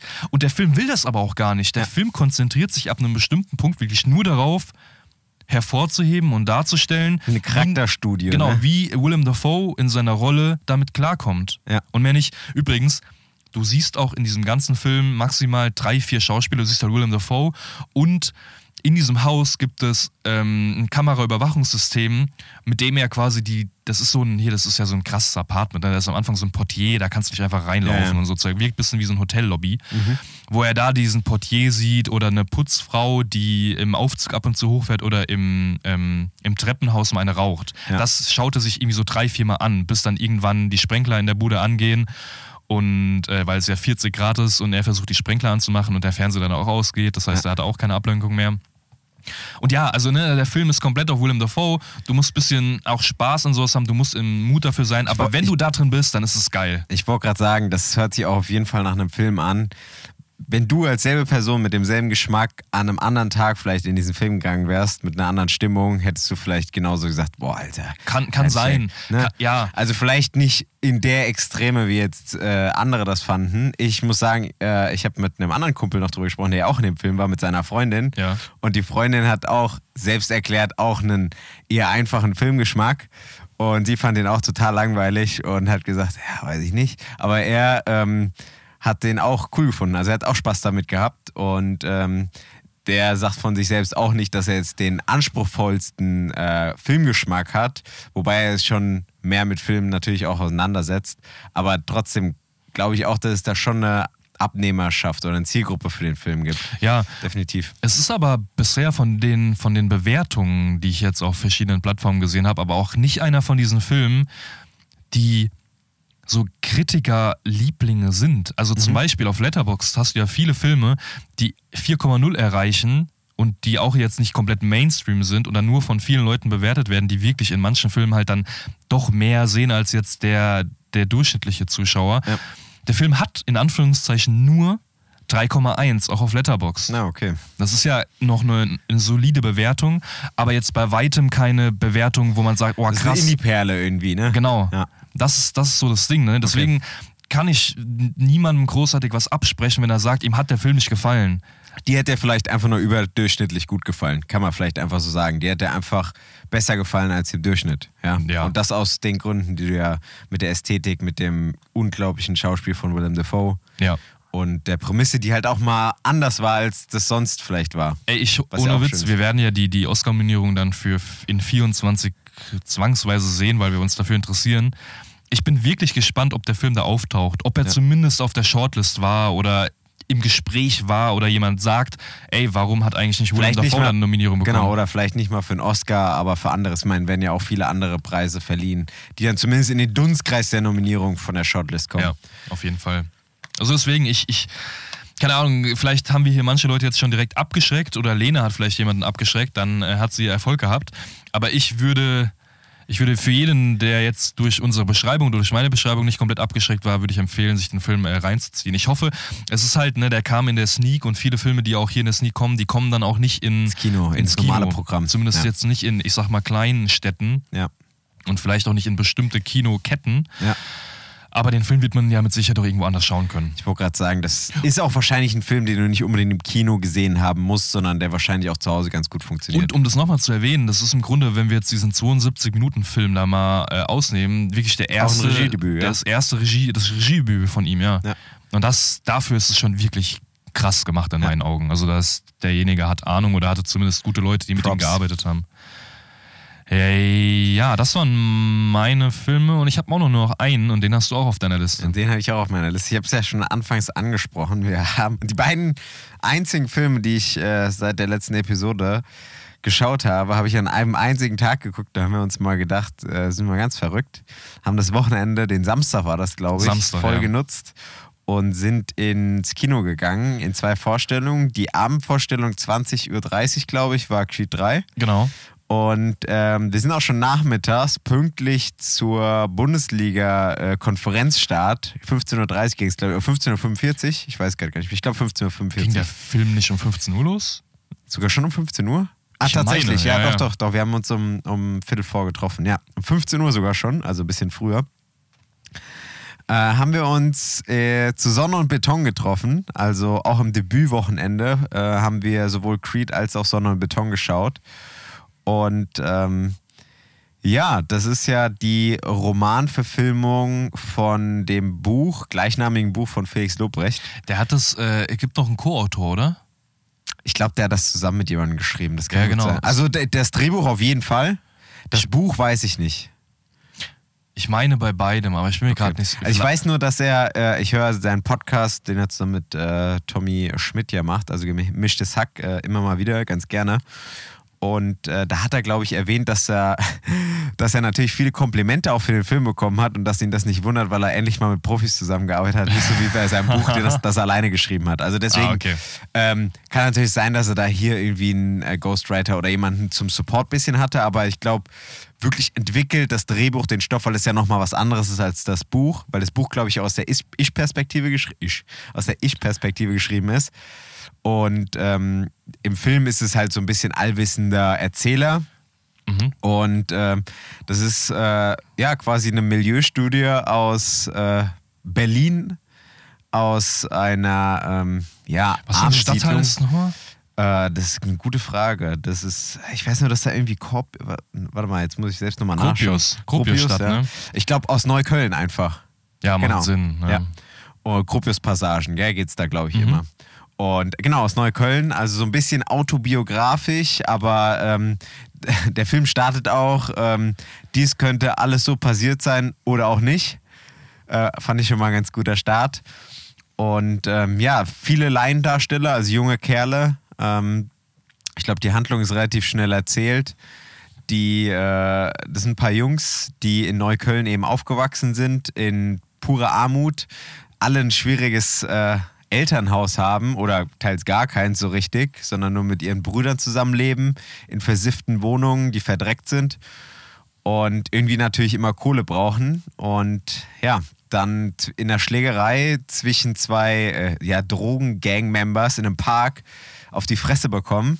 Die Türken und die Araber. Die Türken und die Araber. Und ja, dann sind die Deutschen dazwischen und kassieren und dann einer Partei, äh, den Araber, glaube ich, äh, 500 Euro schulden. Und als kleiner Junge, ich glaube, das weiß jeder, 500 Euro sind so unerreichbar und äh, dann auch für jemanden in so einem Viertel, glaube ich, noch unerreichbarer. Ja, und äh, Dann dann, sich überlegen sich, Geschichte, ja. wie können wir da Kohle verdienen. Und äh, der ganze Film spielt im, im heißen äh, Sommer in den frühen 2000ern. Mhm. Und äh, mir hat der Film richtig gut gefallen. Ich hatte richtig, richtig Spaß damit. Äh, für mich war der äh, besser als Creed 3, kurzweiliger. Der hat einen geilen Soundtrack gehabt, geile Tracks, die mich auch so ein bisschen äh, ja, Nostalgie wieder umhüllt haben. Und ich fand diese Ehrlichkeit und auch teils die Brutalität, mit der diese, dieses Neukölln gezeigt wurde und die Kindheit und auch vor allem die Familiensituation der ganzen Parteien, also einmal der Araber, der Deutschen, ähm, von den ganzen Problemen super ehrlich und transparent erzählt und auch, es gibt kein klares Guten oder Bösen, auch in der Schule, die Lehrer haben teilweise ihre Macken, ne, wo sie Sicherheitspersonal davor steht und ich muss sagen, ähm, am Anfang war ich ein bisschen skeptisch. Deutsche Filme ist natürlich immer so ein Ding, aber ich hatte richtig Spaß und fand das einen wirklich sehr gut dargestellten, emotional packenden für mich auch. Äh, brutaler als gedacht, also zumindest in einzelnen Szenen. Also hier werden keine Leute abgeschlachtet, ja, aber man sieht schon, man, man spürt zumindest die, die Prügel, die teilweise die Leute kassieren. Mhm. Und ähm, hatte richtig Spaß damit. Ja, mir geht's ähnlich. Also ich habe, ich, ich hatte nicht wirklich hohe Erwartungen an den Film, weil ich auch dieses typische klischeehafte, ey, deutscher Film. Ich meine, ich finde Felix Lobrecht ganz, ich finde den Typ ganz in Ordnung, Ja. so ich kann mir das äh, geben, was er macht. Aber ich habe trotzdem nicht viel erwartet, Ja. weil wenn da jemand zum ersten Mal einen Roman schreibt und meinetwegen auch mit guten Leuten zusammenarbeitet, heißt es trotzdem noch lange nicht, dass dann da was Gutes bei rumkommt. Definitiv nicht. Aber es ist wirklich was Gutes bei rumgekommen. Die Handlung ist in Teilen, wirkt die, also für jemanden, der vielleicht nicht unter den Umständen und in Gropius oder wo auch immer das Ganze spielt, in, in Neukölln dann Neukölln. aufgewachsen ist, ist es vielleicht dann teilweise ein bisschen überspitzt, die ganzen, die, die, die ja, wie Die Handlungselemente oder die die Handlungselemente und die Person selbst. Also für Ja. mich ne, ist es dann im ersten Moment, ich für jemand, der in so einem kleinen Kaff aufgewachsen ist, total überspitzt. Aber du merkst dann nach ein paar Minuten, also du kannst diese Authentizität dann doch irgendwo nachvollziehen. Ja. Und selbst wenn man es nicht könnte, es wäre ja auch kein Problem. Ey, in, in, wenn wir hier uns einen Comedy-Film anschauen, dann ist es auch alles überspitzt. Ne? Und hier gab es einfach wirklich viele sozialkritische Themen, spannende Themen, auch zum Beispiel, ich will nur diesen Fenstersprung, sage ich mal, Ja. da, da nennen, das, das, hat, das hat schon viel hochbe hochgebracht, auch wenn man gar nicht davon betroffen war oder ist oder wie auch immer. Der Film war nicht langweilig, ich hatte zu keinem Moment echt das Gefühl, boah, okay, jetzt könnte mal irgendwas anderes passieren, wie bei Inside oder so. Ja. Ja, ich, ich war positiv überrascht. So, es ist wirklich, wie du gesagt hast, so ein kurzweiliger Film. Ich meine, ich werde mich da jetzt nicht so lang noch dran erinnern, aber der Film ist auch jetzt eine Woche, nachdem wir den geschaut haben, fast genau, immer noch positiv in meinem Kopf. Ich habe den dreieinhalb von fünf Sternen gegeben und ja, finde den gut. Also ich muss sagen, ähm, ich hatte es eben schon kurz angesprochen, die äh, laienhaften Schauspieler. Was ich damit meine, ist, dass es halt einfach Jungs sind, die vorher keine große Schauspielerfahrung hatten und du eigentlich echt das Gefühl hast, dass äh, das echte Person, also ne, klar, das sind echte Personen, aber dass die in einem echten Szenario einfach wie eine Dokumentation, äh, das halt in einem nicht Dokumentationsstil, sondern wirklich halt cool mit einer Roughness, mit einem coolen Color Grading und einem coolen Soundtrack halt aufgenommen haben und diese Situationen wirklich nicht geschauspielert wirken. Und das ist ja eigentlich das größte Kompliment, ja. Und du hast eben auch schon angesprochen, am Anfang, äh, wenn man nicht aus so einem Milieu oder aus so einer Gegend kommt und das vielleicht jetzt nicht so erlebt hat,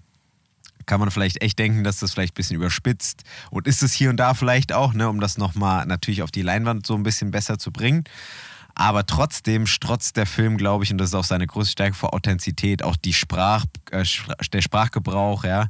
Und ähm, die äh, ganzen verschiedenen Parteien und auch das Setting. Also es ist alles, ist auch mal wieder erfrischend, halt nichts von einem Greenscreen zu sehen, sondern alles echt gefilmt.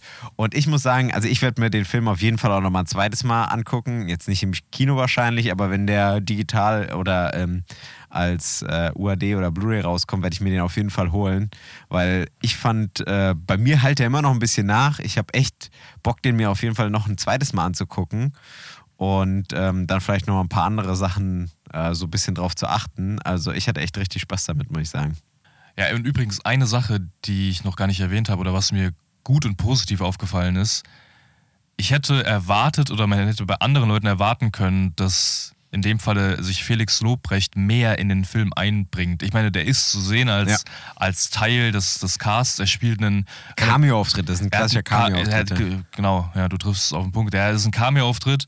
Aber ne, es gibt viele, viele andere deutsche Komiker oder aus der, aus der Unterhaltungsbranche, die sich da viel stärker hätten einbinden Eine wollen. größere Rolle gegeben, ja. Hat er nicht gemacht, fand Der- ich gut. Der hat ja nicht mal eine Line. Also, wobei, der hat eine Line. Pun intended. Ja.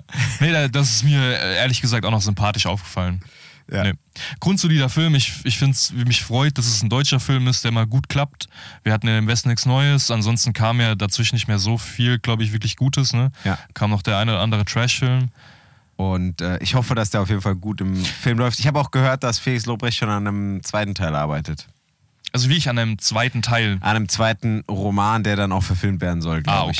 Also es ist noch nicht bestätigt, dass es eine Ich, Fortführung ich glaube schon, je nachdem, wie erfolgreich der werden wird, aber ich glaube, so wie es jetzt gestartet ist, also der ist auch sehr gut gestartet. Ich glaube, der hat auch im ersten Wochenende 180.000 Okay, ja, das ist gut. und im zweiten jetzt, ich glaube, nochmal 140 oder 150, also hat nicht groß nachgelassen. Also der wird wahrscheinlich so bei 600.000 bis 800.000, vielleicht wird er sogar die Millionen schaffen, je nachdem, wie die Die Mund-Propaganda ist. Millionen äh, ist in Deutschland echt ähm, so ein Knackpunkt. Ne? Das ist so ein schaffen nicht viele Filme. Ja, außer Kinderfilme. Ich habe gesehen jetzt zum Beispiel die drei Fragezeichen, anderthalb Millionen Zuschauer. Ja, wir haben, also ne, wir waren da um äh, wie 15 gesagt, Uhr. 15 Uhr, kurz vor War eine waren ganz wir drei Kino. Uhrzeit, ja. Und da, das. Kino war halt voll. Und das ist ja eine Uhrzeit, in der man eigentlich normalerweise nicht so im Kino abhängt, weil man in der Regel in Abendvorstellungen geht. Einfach der Uni oder der Arbeit geschuldet, dass man dann abends geht.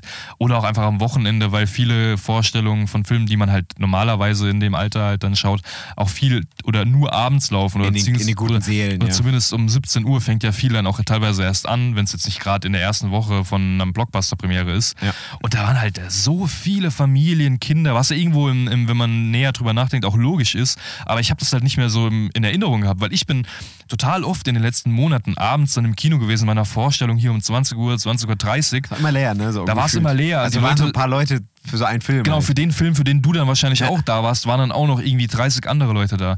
Aber hier, das Kino war ja voll. Ja. Also wirklich. Und auch Ja. nicht nur für einen Film, sondern wahrscheinlich für zwei, drei Filme. Weil, ja, weil ja zu jeder Zeit irgendeiner von diesen TKKG, Fünf Freunde, Baby Tina, keine Ahnung, wie die alle heißen, dann da läuft. Der Ne? gestiefelte Kater ist auch sehr gut. 2,2 Millionen. Krass. In Okay. Deutschland. Ja, also da siehst du, dass halt wirklich ein Großteil der ganzen Tickets an, an Kinder und Familien halt verkauft werden. Was ja cool ist. Was Also mega cool ist. Ja. Finde ich cool, dass die Familien ihre Kinder auch heute noch dann ans Kino ranführen. Wir haben ja schon mal drüber geredet, dass Und nicht ich, nur Netflix beschäftigen. Ja. Genau, dass sich aber auch da eine bestimmte Kultur gebildet hat unter Jugendlichen, die ein Kino ein bisschen anders Ich würde auffassen. sagen, hoffentlich geben die dir noch ein bisschen Kinoknigge mit. genau, das, das wär Kinoknigge. Sollten wir vielleicht mal eine Kinoknigge schneiden, äh, schneiden, schreiben? Das sollten wir vielleicht echt mal machen. Wobei es eigentlich relativ, halt deine Fresse und mach das Handy aus. und friss nicht Ja, du musst es halt so ein bisschen ironisch aufziehen, Ja, mit Beispielen, wie man es nicht macht, dass man nicht unbedingt Sprachmemos laut abhört und laut Ja. auf Sprachmemos antwortet. Aber dann ist man einfach nur cringe, wahrscheinlich, wenn man ein alter Sack ist und sagen will, wie den jungen Leuten sich zu verhalten hat. Kennst du diese, diese, diese Buchreihe hm, hm, for Dummies oder für Dummies? Für Dummies. Für ja. Dummies, ne? Mhm. Gab es auch zu unterschiedlichen Themen. Könnte erfolgreich werden. Das kommt dann nach deiner ähm, Popcorn-Kartell-Quiz-App. Genau. Ähm, apropos, äh, was war auch? apropos, Jede gute Überleitung fängt mit Apropos an. apropos, ja, äh, mir ist gerade keine Überleitung eingefallen. Ich wollte, beziehungsweise ich hatte eine Überleitung, bis du die Film-App erwähnt hast. Da ist bei mir schon wieder Blackout in meinem Gehirn erschienen. Für Dummies vielleicht war das. Ähm, nee, ich wollte eigentlich nur überleiten tatsächlich auf Mandalorian. Ah, okay. Die Überleitung würde ich gerne wissen. Ich weiß selbst gerade nicht mehr, wie ich darauf überleiten wollte, aber ich hatte eine in meinem Kopf zusammengeschustert. Ähm, gut, äh, jetzt haben wir Freitag, ne? Mittwoch kommt nämlich immer die neue Folge raus. Äh, die ersten beiden Folgen sind nämlich jetzt raus. Niki ist heute nicht da, deswegen werde ich, ähm, denke ich mal, die ersten drei Folgen dann nächste Woche mit ihm besprechen, Mhm. wie unser erster Eindruck ist. Und äh, ganz kurz gesagt, erste Folge fand ich so, naja, zweite Folge deutlich, deutlich besser und ähm, ich freue mich auf jeden Fall jetzt auf den Rest. Leider nur ein bisschen kurz immer die Folgen bisher. Wie lange gehen die? Äh, die erste, glaube ich, so, also es stehen 37 Minuten, wovon sieben Minuten Credits sind, also netto Spielzeit vielleicht 30 Minuten. Puh, das ist echt wenig. Wie, auf wie viele Folgen angelegt ist die Staffel? Weiß man das? Ach, also man weiß es ja. Wie viele, wie viele Folgen hatte die erste? ich glaube acht, also acht oder sechs. Ah, okay. Also nicht viele, glaube ich. Okay. Ich meine acht. Ähm, das heißt wirklich nicht viele. Und äh, das ist schon echt schade. Das heißt, es geht echt schnell rum. Deswegen muss man die genießen. Aber die zweite Folge war schon ein bisschen länger. Die ging, glaube ich, so um die 45 Minuten. Okay. Und ähm, das hat man auch gemerkt. Das tut denen schon gut, wenn da wirklich ein bisschen Spielzeit auf die Rippen kommt. Und der Niklas schaut das, hat die auch schon geschaut, die Der beiden Niklas ersten hat die, der ist m- mittwochs morgens kommt der immer hier unten, wenn ich am Arbeiten bin, kommt der immer ins Kino. Der Und Junge, der Junge lebt ein Leben. Um 9 Uhr, 9 Uhr morgens kommen die nämlich raus. Ähm, LA-Zeit 0 Uhr. ja. Und dann schaut er die frisch zum Release. Ja. Alter, Da Alter. bin ich schon. Der will, immer, der will immer mitreden können, ne? Ja, ja. Direkt. Schön Twitter abchecken. Ja, da kannst dann, kannst dann nicht gespoilert werden. Das ist schon mal ganz gut. Ja, das stimmt.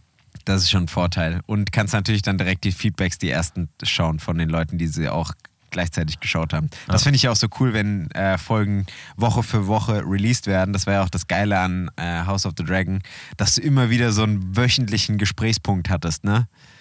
Das äh, finde ich immer ganz geil an diesen Serienformaten, die äh, Woche für Woche released werden. Du hast gerade bei House of the Dragon so einen wunden Punkt getroffen. Warum? Ja, weil ich einfach so sehr drauf warte auf die Auf die zweite nächste- Staffel, ja. Das dauert einfach so lang, ne? Das war ja nicht mal sicher, dass es Ende dieses Jahr ist, ne? Wird das Ende dieses Jahr? Nee, ne? Nein, ich sag ja, es war, ist nicht mal sicher. Es Na, war es- mal im Gespräch. Ich glaube nicht mal. Nee, ich weiß. Ich glaube es- es- 2024 es, sogar es wurde eher bestätigt. 24. Ja, ich habe mittlerweile es dann nicht mehr verfolgt irgendwann, weil Ja. es mich eh nur trauriger macht. Aber irgendwann war mal Ende 23, so wenn alles gut läuft im Gespräch. Ich weiß gar nicht mehr, ob es von, von den Machern selbst war, das Gerücht, oder ob das Ja. nur so ein, so ein Fake-Insight oder Leak war. Nee. Aber was wir neben The Mandalorian nächste Woche auch noch besprechen, auch ein brandheißes Thema, vielleicht noch brandheißer dann und noch viel kontroverser, sind dann die Oscars. Eventuell, ja. Die kommen ja am 13. nach deutscher Zeitrechnung am 13. raus, ne? Am, Ist es der Montag? Der ich Montag glaube, ist in der der, in, 13. der, in der. Nacht von Sonntag auf Montag. Genau. Und Wirst du sie schauen? Du musst Montag auch arbeiten, ne? ich muss Montag arbeiten, auch vor Ort, habe kein Homeoffice und ich komme halt am Sonntagabend wahrscheinlich auch erst in der Nacht irgendwann heim und Ah, habe dann eine fünf- äh, oder sechsstündige Fahrt hinter mir. Und da werde ich wahrscheinlich auch keinen Bock mehr haben und platt sein. Ja. Ich bin echt am überlegen, ob ich ein bisschen vorschlafen soll, aber ehrlich gesagt weiß ich auch nicht, weil ich habe es äh, letztes Jahr nicht geguckt. Davor die Jahre, ich glaube davor das Jahr, war das das ausgefallen oder ist es überhaupt ausgefallen? Nee, ich weiß nicht. Also ich habe es auf jeden Fall mal für so vier, fünf Jahre geguckt, aber äh, irgendwie war es immer dann auch nicht Weißt du, so. weißt du, was mich aber schon wieder abfuckt? Ich So meine, ein dass es da so ein bisschen so eine äh, US-amerikanische Huldigung ist, allgemein äh, von Hollywood für Hollywood, Mhm. Ja. ist klar. Meinetwegen gab es jetzt auch in den letzten Jahren ein paar äh, Filme, Parasite, um es Ja. mal anzuführen, aus anderen Ländern, die dann auch mal abgesahnt haben. Aber im Grunde ist es ja immer noch, Amerikanische Filme gewinnen. Ja. genau, von Amerika für Amerika. Was ja auch, in, also ich will es gar niemandem so krass böse vorwerfen. Es ist halt eben mit die größte Industrie, da hast du noch Indien, China und sowas. Aber es ist halt eben die, die prägnanteste und das, Mhm. Die die Kultur prägt. das kann ich alles, genau, das kann ich alles verstehen und so. Aber die hatten ja jetzt einen stetigen Rückgang von Zuschauerzahlen. Ich Ja. meine, die hatten irgendwie 10 Millionen oder sowas beim letzten Mal und irgendeine so eine Trash-Show hatte halt 11 Millionen Einschaltquoten und da hat man sich dann gefragt, okay, also wir sind das, wir sind der Film, wir sind das Fernsehen Ja. und wir haben jetzt nicht mal die, Die gute Relevanz, Einschaltquote. Und ich mit ein Grund war, vielleicht warum wir jetzt Filme wie äh, Top Gun Maverick und ey, ich habe den Film ja geliebt, also ich fand Mhm. den cool, ne? Aber ob der jetzt wirklich für einen Oscar nominiert werden muss, also äh, ne, jedem nach dem Geschmack. Aber es ist schon auffällig, dass wir jetzt halt Filme wie Top Gun dann auch oder Avatar für manche gehört ja auch dazu, dann bei den Top 10 äh, für den besten Film haben weil gesagt wurde, in den letzten zwei, drei, vier Jahren waren halt viele Indie-Filme, ähm, Und keine Moon- Blockbuster. Moonlight und wie, wie, wa- was auch immer man anführen will, waren halt die, die da Parasite, groß Green Book. rausgekommen sind und äh, ja auch fast ausschließlich nominiert waren ja irgendwo, auch vor Mhm. allem für den besten Film, was ja die prestigereichste Kategorie ist, neben Haupt und also neben den Hauptdarstellern und vielleicht Nebendarstellern Ja. und keine Ahnung, Schnitt oder Regie oder so, aber um dem Ganzen entgegen, weil man halt da, diese, da damit in Verbindung setzt, dass die Leute halt nicht mehr womit fiebern können. Ja. Weil es Filme sind, die halt nicht viele geschaut haben. Also nicht der Durchschnittsschauer.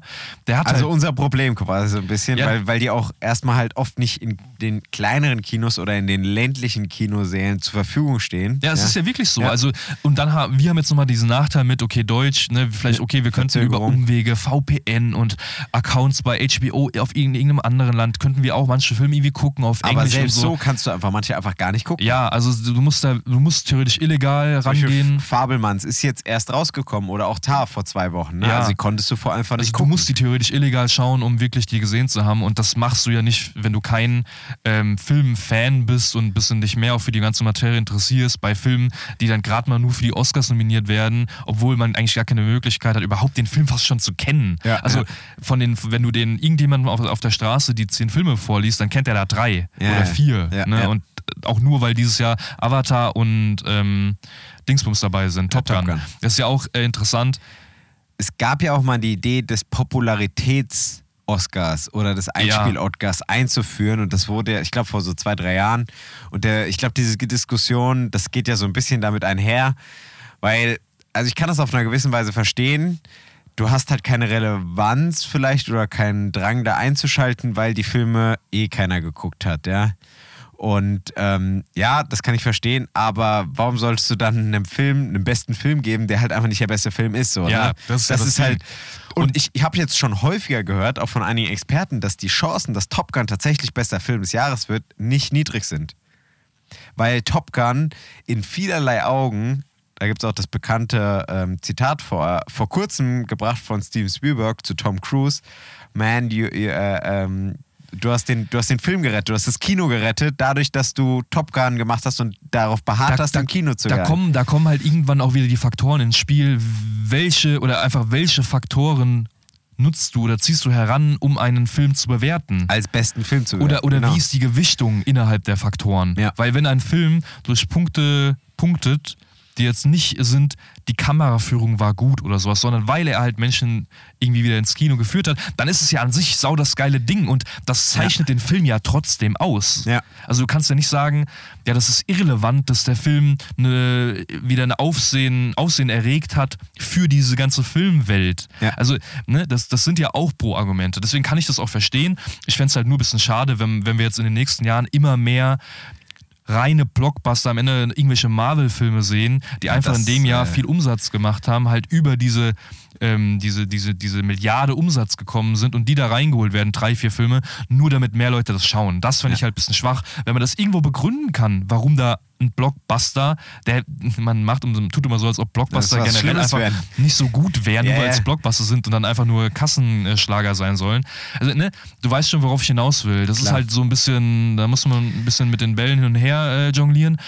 Aber das finde ich halt traurig, wenn wir so eine Entwicklung sehen. Man muss halt auch ehrlicherweise sagen, also ich weiß es jetzt nicht hundertprozentig, deswegen will ich da nicht zu sehr drauf eingehen, aber ähm, also die Oscars werden ja auch nicht von so zehn Leuten entschieden. Nee. Das ist ja eine Academy, das sind glaube ich 2.000, 3.000 Leute, wenn nicht sogar noch mehr, die das entscheiden. Das heißt, da erstmal einen Konsens zu finden, um solche quasi so Oscar-Kampagnen oder so Oscar-Agendas so ein bisschen zu schneidern, das bedarf ja sehr viel Überzeugungsarbeit von sehr vielen Personen.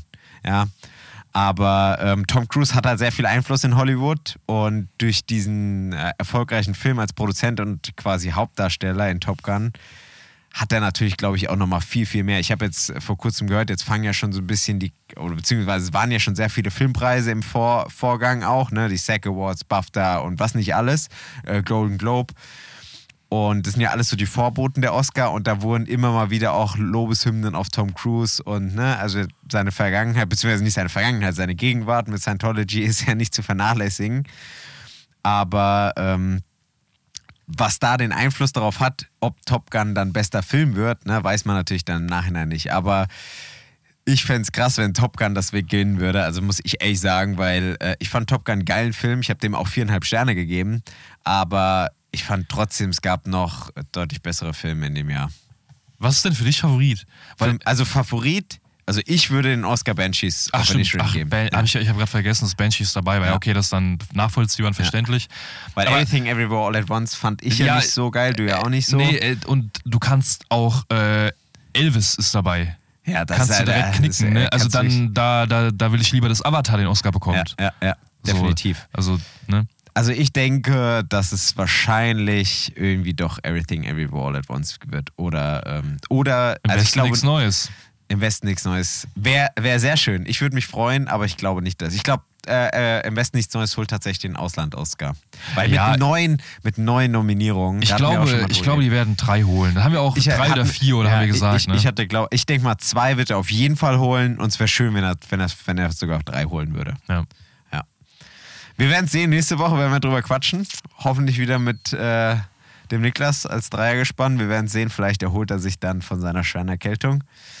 Und Er will ja, er hat ja jetzt gehört, dass äh, nächste Woche Mandalorian ansteht. Genau. Und wenn er nicht will, dass du mit mir darüber redest, jemand, der das nicht gesehen hat und der von Star Wars allgemein. oder der Brandon schaut sich das bis dahin an und gibt dann seine. aber auch, Star nur, Wars aber auch nur die erste, zweite und dritte Folge Genau. von der zweiten Staffel.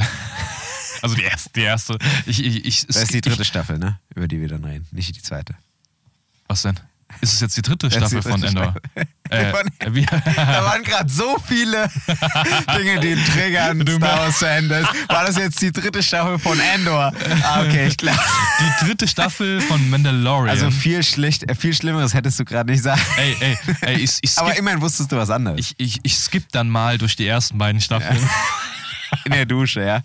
in der Dusche. Ja, ich da mal Oder durch. nebenbei auf der Arbeit. Oder ich, ich frage mal irgendwo bei Gute Frage nach, so welche Szenen denn gut waren aus den ersten beiden Staffeln. Und dann werde ich mich mal auf ähm, Leute, die gute Antworten geben, verlassen. Alles klar. Nee, cool.